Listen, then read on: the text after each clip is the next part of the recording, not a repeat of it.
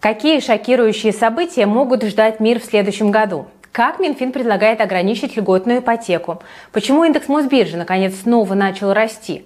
Когда начнут обменивать заблокированные активы российских инвесторов? Что власти не устроило в нашумевшем сериале «Слово пацана»? И как теперь будет регулироваться работа так называемых «наливаек»? Эти и другие вопросы мы с вами обсудим в ближайшие минуты. Как всегда, с вами Кира Юхтенко. Это свежий обзор новостей от команды InvestFuture. У нас сегодня много интересных тем, так что рекомендую досмотреть это видео до конца. Ну и, конечно, не забывайте подписываться на канал, ставить лайки и оставлять комментарии. Это очень важно для нашей работы. Ну а работаем мы для того, чтобы вы повышали свой доход и свою финансовую грамотность.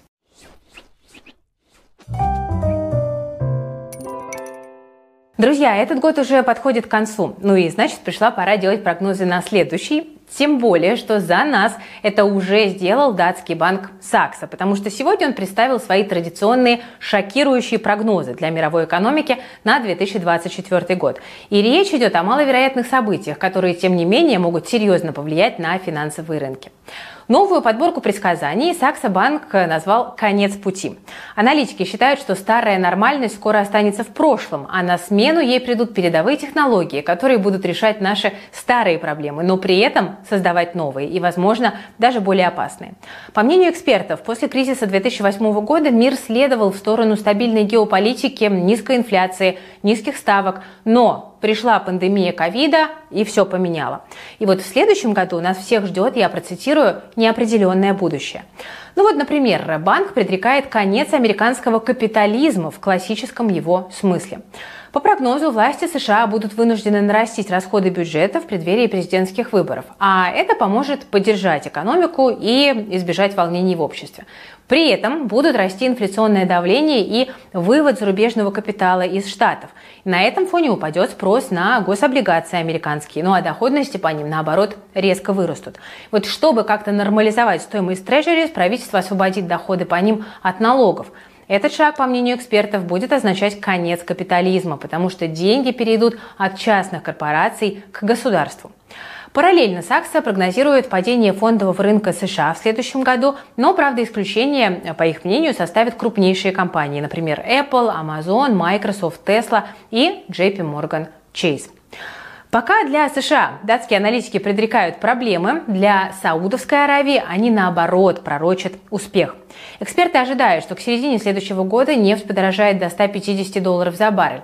Это позволит Саудовской Аравии реструктуризировать свою экономику и превратить страну в глобальный центр туризма, отдыха и развлечений. На этом фоне саудиты могут перевернуть мир большого спорта и выкупить у УЕФА права на проведение Лиги чемпионов. Сейчас это один из самых престижных футбольных турниров на планете. И, кстати, Саудовская Аравия уже на футбол тратит бешеные деньги. Ну вот, например, за 200 миллионов евро в год там играет один из лучших игроков мира Криштиану Рональду. Еще 700 миллионов саудиты готовы заплатить другой звезде футбола Килиану Мбалле. Окей, что еще шокирующего ждет Сакса? Ну, например, два глобальных кризиса. Один будет вызван развитием генеративного искусственного интеллекта. Аналитики прогнозируют сценарий, при котором мошенники начнут использовать дипфейки, чтобы получать от высокопоставленных чиновников сверхсекретную информацию. И вот это сделает искусственный интеллект угрозой для национальной безопасности. Страны начнут эту сферу жестко ограничивать, ну а венчурные инвесторы будут выводить из нее свои капиталы. При этом второй кризис может вызвать глобальная пандемия ожирения. Эксперты считают, что в следующем году будет расти популярность эффективных препаратов для борьбы с лишним весом.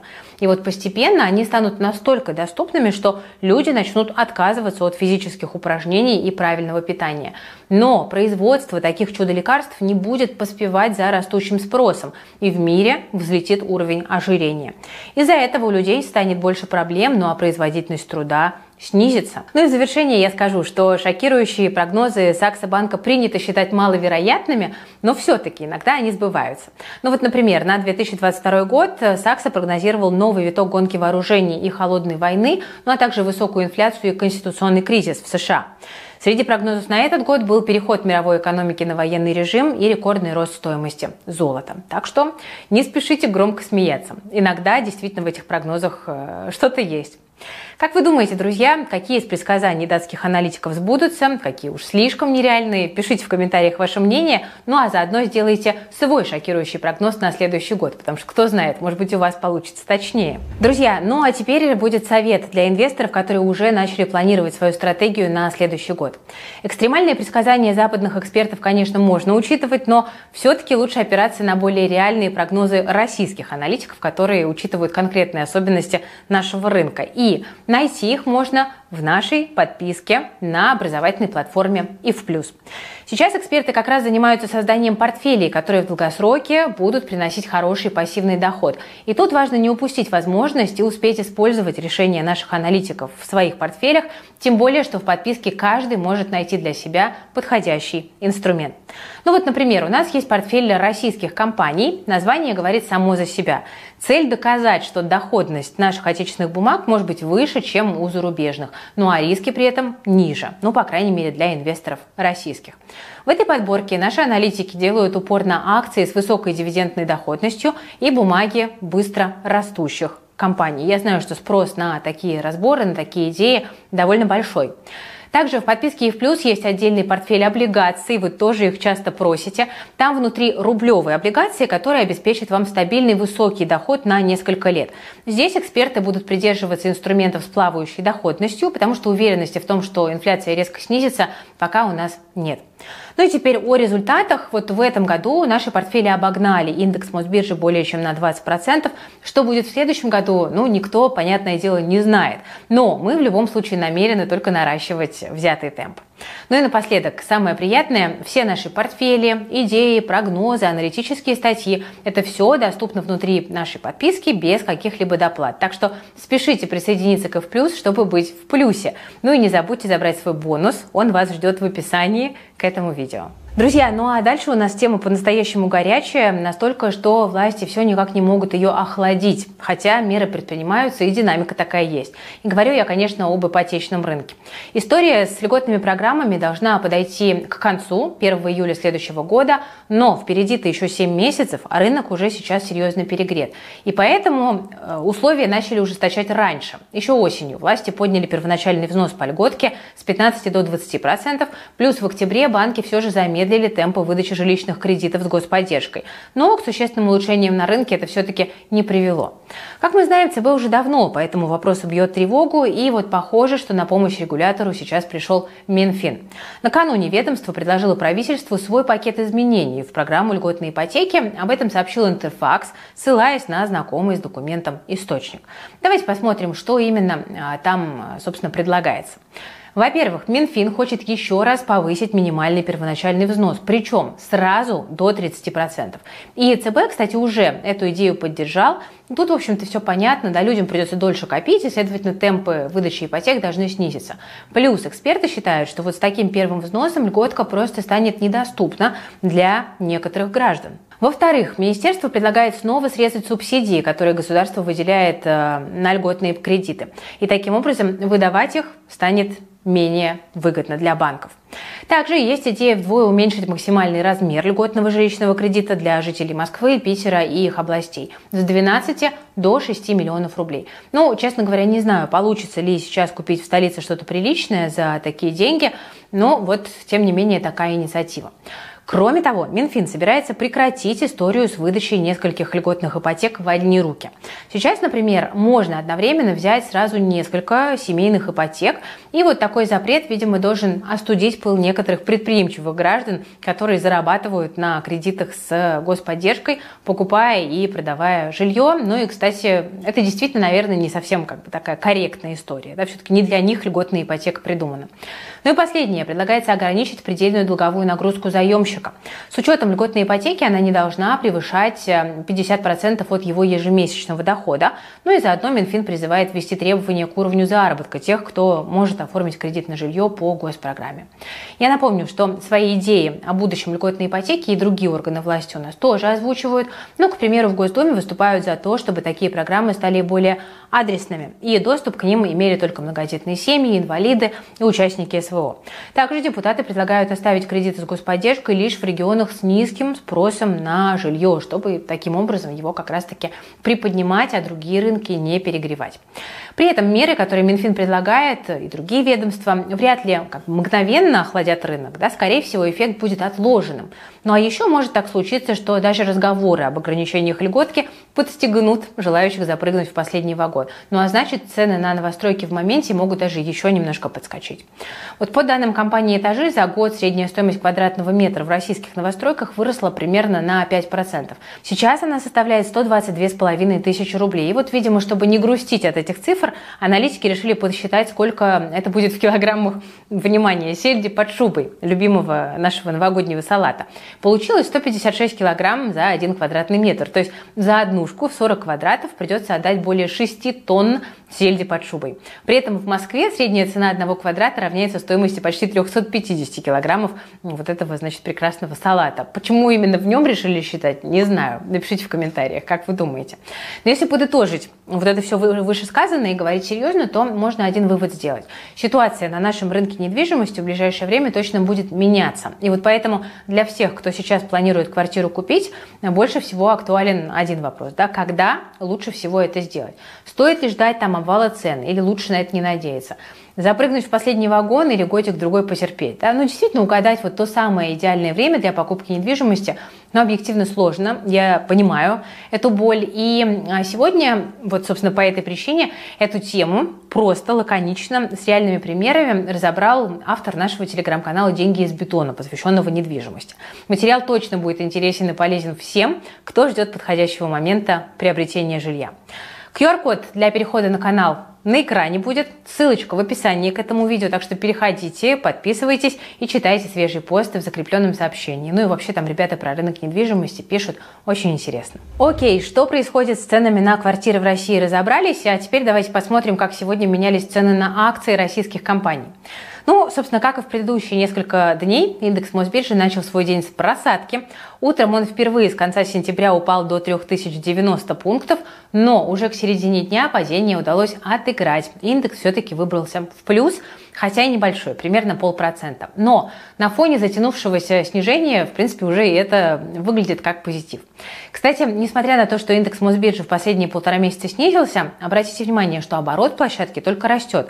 За 11 месяцев он превысил 1,2 квадриллиона рублей. Уже на 100 триллионов больше, чем оборот за весь прошлый год. Но для понимания масштабов это примерно 33 годовых бюджета России. Но давайте мы вернемся к нашим баранам. Прийти в себя рынку сегодня помогли уже традиционные факторы. Рост цен на нефть в купе с ослаблением рубля. Доллар сегодня поднялся до 92,5 рублей впервые с 13 ноября. И на этом фоне сегодня в плюсе большинство акций в разных секторах. Ну, например, в транспорте и нефтегазе. В лидерах снижения к вечеру оказались Ростелеком, Тинькофф, Русагра, Селегдар и Россети. При этом наверх рынок сегодня тащили бумаги Сбера. Во вторник они прибавили более 2%. Ну а причина – День инвестора, который Зеленый банк проведет 6 декабря. Наша команда будет очень внимательно за ним следить. Ну и, собственно, акционеры ждут информации о том, как Сбер будет платить дивиденды. А они обещают быть рекордными с учетом огромных прибылей банка э, в 2023 году. Для самого Сбера ключевое – это, конечно, презентация новой стратегии с ориентацией на человекоориентированность. Что это такое? Я думаю, что уже завтра мы с вами узнаем. Также у нас в небольшом плюсе сегодня были бумаги Лукойла. Там акционеры утвердили промежуточные дивиденды 447 рублей на акцию. Реестр на получение дивидендов 17 декабря закрывается, и на этом фоне акции компании подорожали на 1,3%. К закрытию торгов они стоили более 7220 рублей. Далее, из новостей сегодня вечернее заявление Мосбиржи о готовности к вводу санкций со стороны США. Представитель площадки Игорь Марич заявил, что с участниками рынка была проведена работа, и все они в курсе, что в такой ситуации нужно делать. Ну, конкретики тут пока никакой нет, но Марич заявил, что при вводе санкций остановятся торги долларом, но, правда, по его словам, доля валюты США в торгах существенно сократилась и уже, вот тут я процитирую, не играет никакой роли. Ну, хотелось бы, конечно, верить, но все-таки немножечко я в этом сомневаюсь, Как вы думаете, насколько легко Мосбиржа справится без доллара? И, э, может быть, вы считаете, что наоборот, без него там ничего не выйдет? Жду ваши ответы в комментариях. Но в целом, конечно, я думаю, что Мосбиржа уже имеет возможность научиться на опыте предыдущих санкций. И по большому счету мне нравится то, что вот эти вещи так заранее проговариваются, и таким образом рынок готовит да, к возможным шокам, если они вдруг случатся. То есть, в принципе, это правильная стратегия коммуникации, на мой взгляд, хотя она может немножко напугать. Да, вот эти новости, там, что Мосбиржа там, готовится к санкциям, ЦБ готовится к санкциям Мосбиржи. Да, немножко, с одной стороны, звучит устрашающе, с другой стороны, мы ну, действительно понимаем, что какая-то все-таки работа идет, и, скорее всего, как бы удивленных глаз, э, когда и если это произойдет, у команды Мосбиржи не будет. На мой взгляд, для меня, как для инвестора, это скорее плюс. Кстати, о санкциях тут подъехали свежие разъяснения по разблокировке активов Э, российских инвесторов. Вот по данным замминистра финансов Ивана Чебескова, механизм обмена уже в течение двух недель будет утвержден, и после этого ЦБ сможет определить, кто будет таинственным организатором торгов. Известно, что это точно будут не биржи, потому что они под санкциями, и, скорее всего, выберут одну из электронных торговых площадок, ну, например, там, Сбербанк АСТ или РТС Тендер, но, скорее всего, раньше следующего года торги, э, однако же, не начнутся. Кроме того, друзья, стало известно, что для участия в торгах надо будет подавать заявку через брокера, ну а тот самый организатор торгов должен будет проверить заявки на предмет дублирования, чтобы общая сумма заявок инвесторов на обмен не превышала 100 тысяч рублей. Эта сумма изначально оговаривалась. При этом Пока без ответа остается ключевой вопрос, который э, интересует нас всех больше всего. Совершенно непонятно, дадут ли западные регуляторы согласие на то, чтобы нерезиденты смогли свободно выводить выкупленные бумаги в своей юрисдикции, потому что НРД по-прежнему в схеме задействован. Сделок с ним по-прежнему заключать как бы нельзя. Ну и, собственно, принципиальный момент. Ни мы, ни нерезиденты в обмене участвовать не обязаны. Это на самом деле плюс, потому что в таком случае организаторам схемы и регуляторам придется крутиться, чтобы этот обмен состоялся. Ну а это снижает риски того, что бумаги придется за 3 копейки а, сбрасывать. Кстати, а, уже вечером появилась еще одна интересная новость по поводу обмена активов, тоже давайте ее проговорим. Оказывается, европейцы уже начали выдавать лицензии на разблокировку. Об этом рассказал председатель правления НРД Виктор Житков. Но, правда, пока выданы только две лицензии, но это уже что-то. И, судя по всему, речь идет о двух российских брокерах, которые подали заявки на разблокировку клиентских активов. Но тут пока никаких подробностей, как мы видим, а, тоже нет. Но, тем не менее, Звучит хорошо. Кстати, а, такие лицензии дают право не только а, выходить с зарубежных рынков, но и наоборот входить. Ну вот только кто сейчас рискнет входить в иностранные бумаги, ну вот лично я точно не пойду и никому не советую. Но в любом случае мы видим, что вот эти все новости это, конечно, позитив. Да? Чем больше у нас легальных возможностей для развода наших с не нашими, тем легче дышится на рынке. Друзья, следующая новость, она, конечно, не совсем про деньги, она скорее из мира поп-культуры, но никак не могу обойти ее стороной я уверена, что те из вас, кто хоть немного знаком с видеоиграми, уже успели посмотреть первый трейлер шестой GTA. Да-да, студия Rockstar Games официально показала, как будет выглядеть следующая часть легендарной серии игр, которая, к слову, может стать самой дорогой игрой в истории. По информации инсайдеров, на создание GTA 6 суммарно потратят 2 миллиарда долларов. Но, правда, даже при таком гигантском бюджете без инцидентов все равно не обошлось.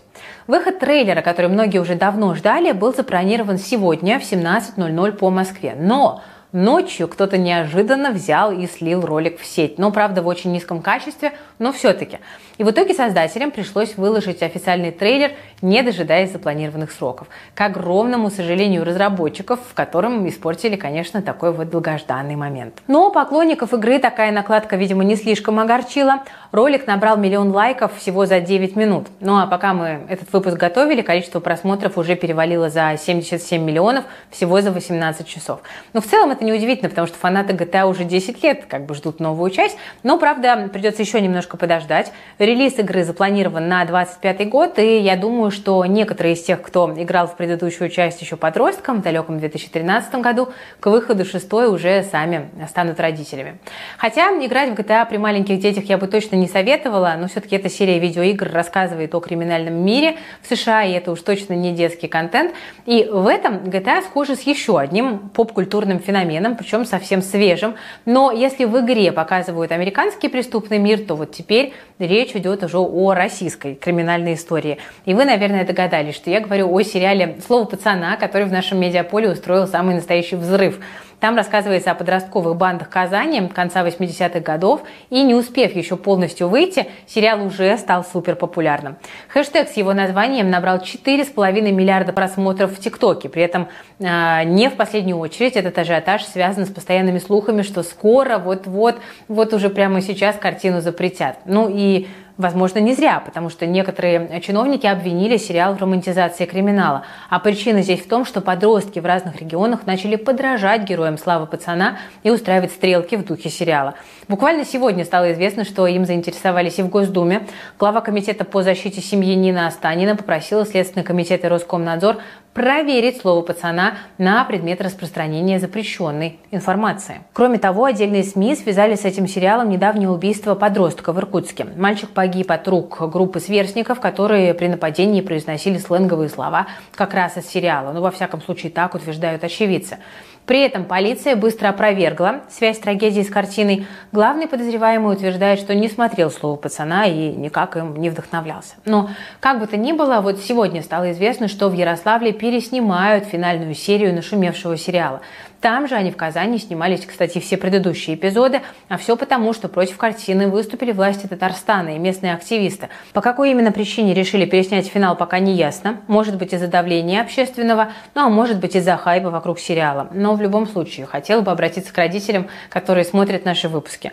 Как ни крути, но воспитание наших детей это в первую очередь наша ответственность. Ну а значит, если ребенок посмотрел сериал или поиграл в видеоигру и вдохновился там чем-то не тем, нужно все-таки ему постараться объяснить, какие последствия последствия этого могут быть. И что, в принципе, в реальном мире многие вещи не такие романтичные, какими они могут выглядеть на экране. Да, и загубить свою жизнь, пойдя не той дорожкой, на самом деле очень даже легко. Ну, собственно, к вам вопрос. Кто смотрел, что вы думаете о новом пацанском сериале? Не смотрели, но осуждаете? Или смотрели и не понимаете, почему все так возмущаются? Пишите в комментариях ваше мнение. Друзья, ну а закончить выпуск я предлагаю на позитивной ноте. Ну, во всяком случае, для тех, у кого рядом с домом есть так называемые наливайки, посетители которых регулярно мешают согражданам спать по ночам. Дело в том, что сегодня Госдума в первом чтении приняла поправки к закону о производстве и продаже алкоголя. Судя по всему, теперь регионы получат право запрещать торговлю спиртными напитками вот в таких э, псевдокафе. Кроме того, местные власти смогут ограничивать время продажи алкоголя в заведениях общепита, которые расположены в многоквартирных домах и на прилегающих территориях. Также этот законопроект запрещает давать спиртным напиткам обманчивые названия, то есть те, что вводят потребителя в заблуждение насчет состава, происхождения и свойств напитка. При этом важный момент решили в Минфине уточнить.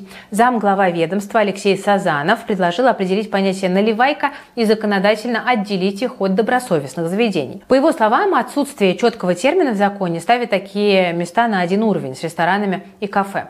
Интересно, что ранее Минфин вместе с несколькими другими министерствами выступал против запрета наливаек. Там сочли, что такой закон создаст новые барьеры перед бизнесом. Ну а общественный порядок регионы могут регулировать и без такого запрета. Но, возможно, принятый сегодня законопроект стал неким компромиссом в этом вопросе. Кстати, некоторые напрямую связывают употребление алкоголя с уровнем рождаемости в стране. Ну вот, например, руководитель федерального проекта «Демографическая платформа РФ» Сергей Чесноков считает, что помочь повысить рождаемость может возвращение сухого закона в России. По его словам, в советское время эта мера показала себя весьма эффективно. Ну, мол, мужчины перестают пить и больше занимаются своей семьей. Ну, на самом деле, вероятно, в этом действительно есть зерно истины, но введение сухого закона, что в СССР, что в США, в итоге-то, как говорят, привело к расцвету подпольного производства спиртного и росту организованной преступности. Вот в тех же штатах мафия сделала огромное состояние на бутлегерстве.